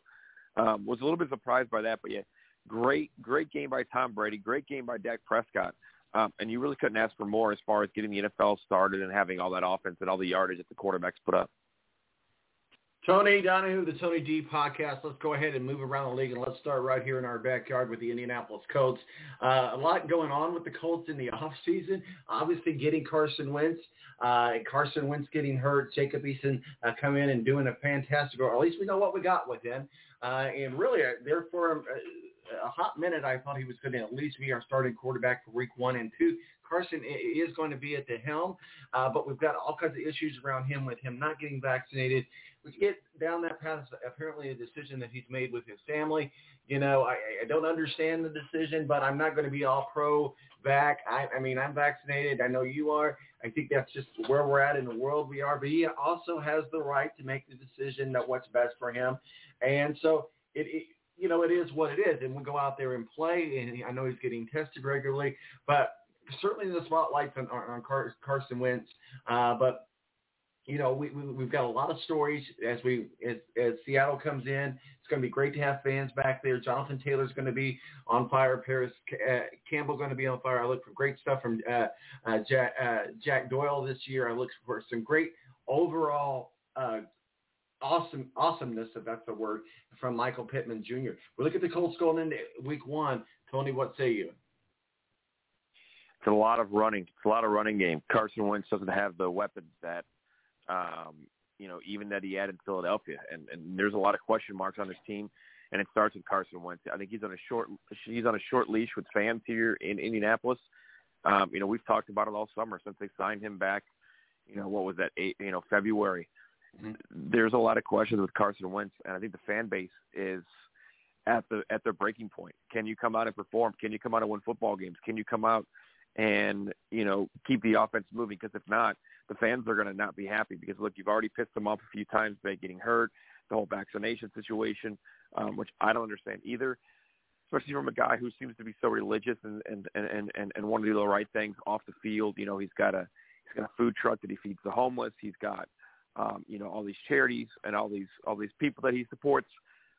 Short leash for Carson Wentz. I think this team loses to Seattle tomorrow. I think this team starts 0-4.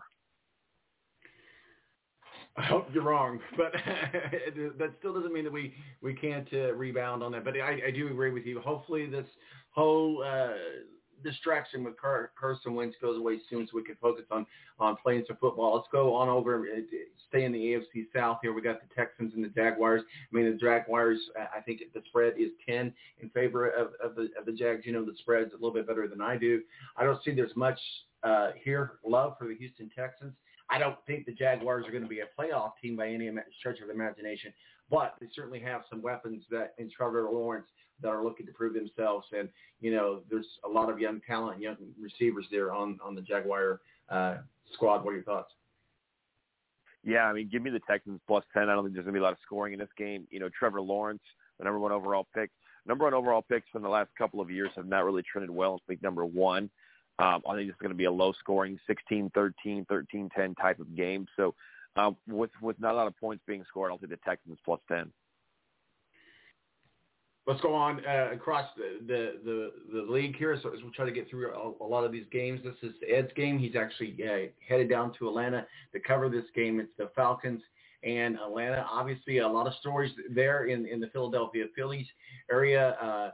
You know, again, all eyes are on Jalen Hurts. I know mine is for fantasy football, and it's I know he had some illness issues, but, I mean, they've got some new coaches there. There's a lot of stories with Philadelphia. I don't know what the spread is for sure, but the Atlanta Falcons, again, at home, look to start their season off with a W and probably have a very good chance of doing that. You know, you talk about two teams that are just really inconsistent. You don't know what you're going to get. Matt Ryan is the type of guy that, you know, I mean, they went to the Super Bowl, 4 years ago? They blew that lead, and they've shown that they're really good now. Julio Jones not there. Matt Ryan kind of on the back end of his career. You know, he's got a big tight end, Kyle Pitts, that took in the top 5 of the NFL draft. Just two teams that I think are not going to have consistency throughout the year. So it's kind of like a who's not going to turn over the ball the most type of game will probably end up winning tomorrow in Atlanta. We're talking with Tony Donahue from the Tony D Podcast. Let's talk about the Chargers and that team called Washington. What are your thoughts on that game as we look at what's going on over there? Yeah, I mean, we'll see what Justin Herbert can do going to the East Coast, kind of his first real true road test. Washington's got a really good defense. Fitzpatrick is a good quarterback. He's not going to lose games for you. He's going to manage games. He's going to get it to the running backs. You know, he's got some big weapons at the tight end position, Terry McLaurin at the wide receiver. I like the Chargers in a slight edge in this one, but I think this is going to be a very competitive game. let's look at the Cardinals and the Titans.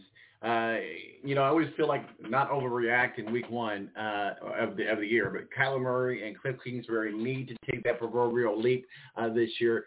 I don't know if it'll happen or not, but what are your thoughts? The Cardinals and the Titans, I mean, I think a lot of people think that the Cardinals are going to win. I don't know what the spread on that is. You're better at that stuff than I am, but I think the Cardinals do pull off a win over the Titans. Yeah, I mean, this is a game tomorrow that when you look at the Cardinals and you look at the Titans, these are teams that are going to be right on the cusp of making the playoffs. So you need every win that you can get. Weird things happen in week number one of the NFL season. It happens every year where you think that one team's going to be better than the other, or this should be a blowout, and it ends up being close, or one team keeps it really close. So I think the Cardinals will give the Titans a run for their money, but I think there's too many weapons on the offensive side of the Titans. So I'll pick Tennessee to get off to a 1-0 start. Let's look down the schedule a little bit. I believe it's week 4.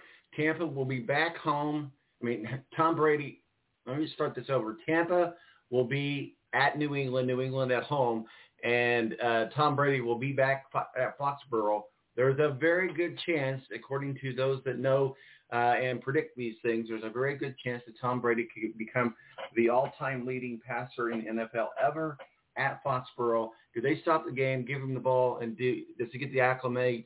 It's going to kind of be like maybe a Peyton Manning returning to Lucas Oil as a Bronco. What do you think about that matchup? Yeah, I mean, we'll see where New England is. Obviously, you cut Cam Newton, you're going to go with Mac Jones, and everybody thinks that Mac Jones is going to be a lot better than maybe what he was projected, just because he ended up going to New England because he's got that experience with Bill Belichick. So, yeah, I think you definitely stop the game. You make a moment of it, and because it is a huge accomplishment, it's a big deal that we may never see again. So you definitely got to take the proper recognition to be able to sit there and say, hey, this is a great accomplishment. This is something that we're not maybe going to see again. So congratulations. We really loved what you did here in New England, obviously, and I think it'll be all good. I think the reaction will be much more on a higher level with it happening at New England as opposed to maybe if it happened somewhere else. I mean, it's certainly a great accomplishment. He's certainly a first-round Hall of Famer, but the fact that it actually would happen at New England, I think that just kicks it up a few notches. Talk about the Vikings at the Bengals tomorrow down in Cincinnati. Kirk Cousins has done a very good job this offense of making the Minnesota Vikings unattractive look better, I guess is the word that I'm trying to get at. I think the Vikings look very, very good. I haven't had a lot of time to look at the Bengals, but I still feel like I think the last thing that I heard somebody talk about the spread with this was around a -3 to the Vikings. But I think the Vikings 28-17, 28-20 in that ballpark is kind of where we're looking at. What do you think about the Vikings at the Bengals? Yeah, I mean, I think the Bengals, Joe Burrow still doesn't have a lot under his belts because of the injury last year. The Vikings are a good team, and, they're one of those teams as well, kind of like the Cardinals and Titans that we talked about. They're on the cusp of maybe making the playoffs. They've got a good defense. So it should be a close one. I think the Bengals have a slight edge just because the Vikings are on the road, but this is one of those games that can come down to a last-second field goal. And I think it will come down. I don't know it'll be that close, but we'll see what happens. The Jets are at the Panthers, and this might be a revenge game for Sam Darnold. But what are your thoughts about the Jets at the Panthers and see what happens there? I think the Panthers are going to pull off a win against there, and I don't know how Darnold's going to do, but this looks like kind of a revenge game for him.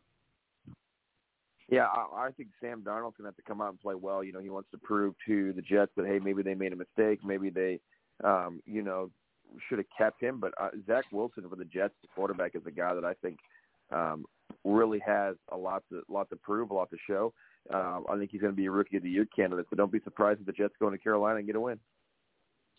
The game that I think everybody's going to be watching in the NFL, outside of the one that we watched on Thursday, is the Steelers at the Bills. You've got a very proven Steelers team Big Ben is here to say that he's fine. He's good to go. You got that huge Steeler fan base that follow the Steelers. But then you've got the Bills, and they're at the Bills. And we have seen the Bills mature a lot over the last few years. And I'm telling you, we're saying it early, and I know this it might be week one, false predictions, but I look for the Bills. We're going to be looking for them deep into the postseason, see that how that happens. But the Steelers at the Bills are going to be one of those games. I certainly think the Bills are going to win game one at home. Yeah, Allen's a guy that's ready to become, an MVP type of quarterback and take that next step. We saw what they did last year as far as, moving things along and getting into the playoffs, getting the Bills Mafia back into the playoffs, giving them some hope. And I think you've got to continue to build off of that. It starts here week one. You got to take care of to be a playoff team and to make noise, you've got to take care of what's in front of you and beat the teams that you should beat. And that certainly includes the Steelers tomorrow for the Bills. So next we go to the 49ers at the Lions. Okay. So I need the 49ers to win because of you, Tony. We'll just leave it at that. That was my first pick on our elimination. So I need the 49ers to win, but I think that's a very good, solid pick too. 49ers definitely come into Detroit. I'm not seeing anything that really excites me about the Lions in week one. Yeah, you don't know what you're going to get out of Jared Goff. There's a lot of question marks there with the running back position and who's going to be playing. I think when you look at the 49ers, too, there's a lot of questions. Jimmy Garoppolo is the starter, but he's a guy that, is a couple of years removed after taking his team to the Super Bowl, and all of a sudden he's fighting for his position with Trey Lance, who was the third overall pick in the NFL draft. So you've got a lot of question marks on both sides of the football. I think it'll be a low-scoring game. I think Detroit will keep it close, but at the end of the day, I think the 49ers will be a team that will have the ability to get the defensive stops tomorrow that they need to get a week one win to start the season. This next matchup I'm intrigued about. It's the David and Goliath matchup, if you will, the Browns at the Chiefs. This is the Goliath moment, if you will, for Cleveland and Baker Mayfield. Remember last year the Chiefs had that on the mat in the playoffs, dangerously close to taking out the new AFC dynasty. Of course, there was some, Andy Reid made some changes and made that happen. But the Browns are weird because they're super analytical, and yet the most analytical football sites are down on them because they overachieved last year. So this is a good matchup. I think this is going to be a fun matchup too. It's, again, a David and Goliath moment, if you will. But the Browns with the Chiefs, I think it's going to say a lot about both organizations. But I think the Browns are going to be a very good team again this year. Yeah, if you're the Browns, you don't necessarily have to win this game, but if you're this team that's got Baker Mayfield and you're not going to be the Browns that everybody's used to of the past, these are games that you have to win. These are games that you have to, make sure that you contend in. And these are games that you need to prove, look, if we're going to be taken seriously in the NFL consistently over the next couple of years, then we need to compete in these games. They can't go out and get blown away 31-7. So we'll see what happens. I think they will stay at it. It'll be a shootout, but as always, per usual, I think the Chiefs will have too many weapons to not win this game. It'll be a fun game to watch, that's for sure. The Packers at the Saints, obviously going to be playing in Jacksonville because of Ida and all the damage that's gone on down there in New Orleans yet again, unfortunately. But the game is going to be played in Jacksonville, and which could be a pretty massive from a home field perspective. The Saints are going to certainly have a wild scene, wanted to have a wild scene in the Superdome. But we'll see what happens with Jameis Winston. But one thing you can be assured of is Aaron Rodgers is going to come out guns a-blazing in week one, especially this year. Yeah. And I think when you look at this, the home field advantage is taken away, which is unfortunate for the Saints. Jameis Winston making his first ever start for the Saints. I almost wish this game was played like Monday night here in Indianapolis. There was talks that, well, maybe we continue to play this game indoors. Maybe it's something that we can we can do here in Indy. Obviously, that didn't happen, but yeah, I think Green Bay, Aaron Rodgers is going to be an absolute tear to start the season. Give me the Packers all day. Let's look at the Broncos and the Giants. The Broncos are at the Giants. This is going to be a bloodbath. By all intensiveness, this is certainly going to be one of those battles to the end. It certainly looks like for this to be a low-scoring game, very high defensive game. I do think the Broncos win in a very tight one, though, maybe a 17-10 type of scenario. What do you think about the Broncos at the Giants? Yeah, I mean, two teams that there's just a lot of question marks, young quarterbacks, decent defenses, who can manage the game. Who can move the football will be key. I'll give the slight advantage to the Giants, but it's going to be a close, ugly game. Look at the Dolphins at the Patriots. I mean, I know a lot of people are probably bullish on the Patriots, but, you know, they've got, as we mentioned a while ago, rookie Mac Jones they decided to go with instead of Cam Newton. I think a lot of people scratch their head on that. But we also know that that Bill Belichick the coach of the, the Patriots, Bill Belichick, does have a funky way of coming up with quarterbacks. And if we remember several years ago, obviously, he introduced us to a young rookie quarterback by the name of Tom Brady. Could Mac Jones be that next sequel to Tom Brady? I don't think so, but because he does have that history and because Bill Belichick has a way of finding things in young quarterbacks that nobody else sees, what do we see in Mac Jones? I mean, what are your thoughts overall on this game? I mean, yeah, he better because they let Cam Newton go. They said, all right, we don't need you. We're going to grow with Mac Jones, and that's either going to look like a really good fit, a really good scenario, or it's going to look bad. So, you know, as much as Bill Belichick's already proven himself, the NFL is a what have you done for me lately type of league. So they're going to have to he's going to have to continue to prove that this is the right move and this was the way to go. So it'll be very interesting to see what Mac Jones can do in his rookie debut. He's got a couple of quarterbacks he's contending with as far as for the rookie of the year position, and we'll see what he can do. You know, they put a lot of interest in him. You know, they wanted him to feel comfortable. That's why they moved Cam Newton out and brought him in. So it's a big risk. We'll see if the reward starts to pay off tomorrow. Absolutely. So we'll go to our primetime game tomorrow night, football night in America, if you will, Bears at the Rams. I mean, it's a pretty simple handicap here. The Bears' offense is terrible. Andy Dalton struggles badly when he's pressured. The Rams have Aaron Donald and Sean McVay. That doesn't lose in week one. The Rams should definitely come in. The Bears should definitely expect a beatdown, if you will, out in L.A. The Rams should hammer the Bears pretty handily. 21-10, I think, is a fair way to look at this.